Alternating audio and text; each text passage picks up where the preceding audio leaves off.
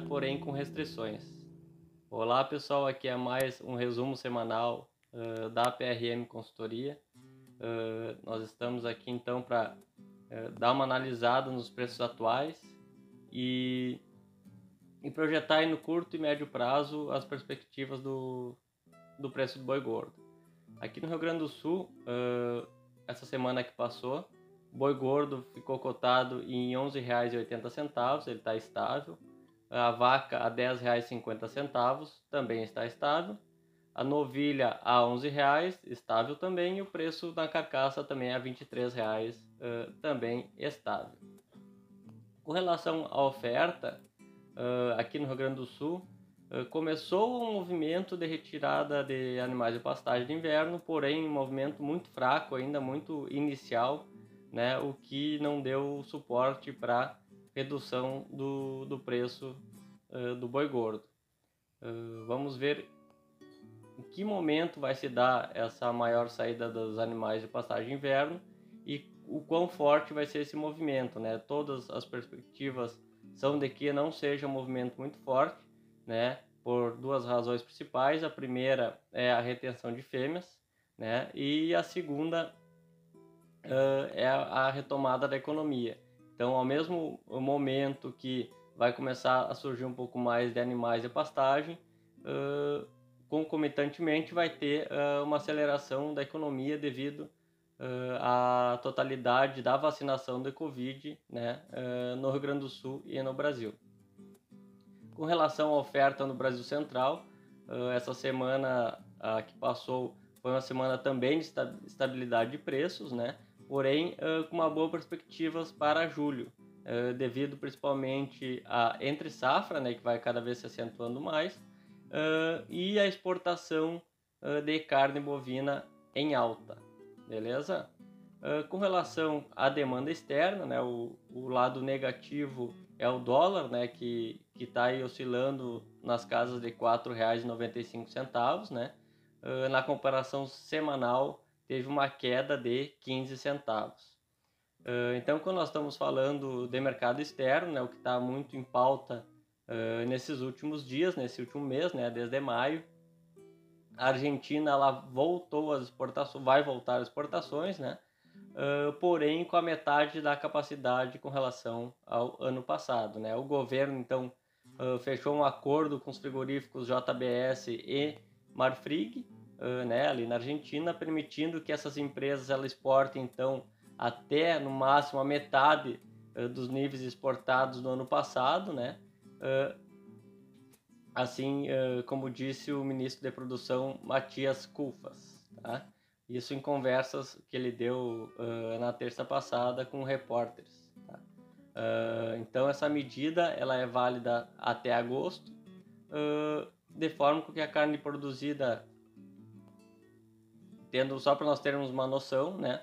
Uh, de toda a carne produzida na Argentina, uh, 29% são exportados, né? E desses 29 que são exportados, 76% foram exportadas para a China, né? Então a gente vê a importância, né? A Argentina ela exporta em torno aí de 25% de tudo que a China importa. Então é um player bem importante, né? O segundo uh, maior player com relação à China. Então abrindo aí uma possibilidade importante de aumento nas exportações do Brasil. Né? Isso uh, já deve ter se refletido na, nessa terceira semana de junho né, que nós passamos, uh, porque as exportações ganharam força aqui no Brasil. Né? Uh, Observou-se então um incremento de 51% no volume com relação à segunda semana de junho, né? atingindo aí uh, 7,5 mil toneladas por dia, o que é um volume muito considerável. Né? O preço segue valorizando, né? além de ser mais quantidade, o preço seguiu valorizando, né? chegando dessa vez a 5.160 por tonelada. Né? Lembrando que na segunda semana fechou em 5.100 por tonelada, então ele evoluiu 60 dólares por tonelada. Então a primeira quinzena do mês de junho, né, já gerou uma receita 24% acima do que foi registrado no mesmo período do ano passado, de 2020. Ah, então a exportação segue uh, em alta em faturamento. A China segue sendo o principal destino, né, como todos sabem, uh, porém é importante a gente seguir acompanhando, porque teve uma redução de 20% no volume uh, que foi exportado para a China. Né? Então vamos seguir observando. Tem alguns indicativos de que uh, essa redução tenha sido devido à menor oferta do Brasil, né? menor oferta de animais do Brasil, né? Uh, porque agora hoje, dia 28 do 6, né, o órgão estatal de planejamento da China declarou que os governos, tanto central quanto locais, eles vão iniciar compras de carne suína para as reservas estatais. Né? O, o, preço lá do suíno, né, ele baixou aí nos últimos meses 65%, né, o preço do, uh, do quilo suíno lá nesse país, né, e pelo que tudo está indicando, uh, ele foi causado por surtos da peste suína africana, né, da PSA, que geraram vendas por pânico por parte dos produtores né, e uma série de animais grandes foram enviados, a, enviados ao abate.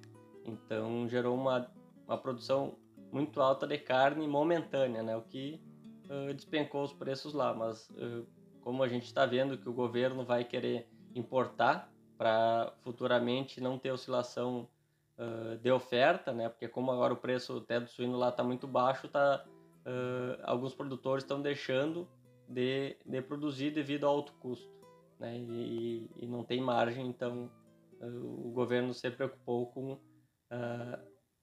o futuro da de oferta de carne suína lá.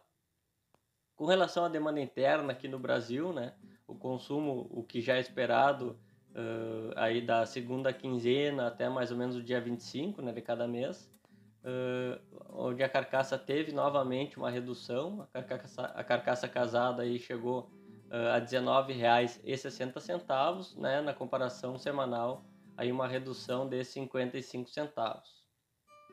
Então, por fim, né, pessoal, uh, tendo, nós somando início de mês, uh, que agora nós estamos dia 28 de junho, então é início de mês, Argentina parcialmente nas exportações, né? Uh, então somente com a, a, metade da capacidade deles. O preço médio exportado em evolução constante, toda semana vem aumentando esse preço médio de exportação. Entre safra no Brasil Central, né? então menor uh, oferta e ainda poucos animais sendo uh, saindo ainda das pastagens do Rio Grande do Sul, nós temos então uma perspectiva uh, bem interessante aí para agora para essa semana, para o final de junho e início de julho. Beleza, pessoal? Então nós vamos ficando por aqui. Uma ótima semana para todos e um abraço a todos.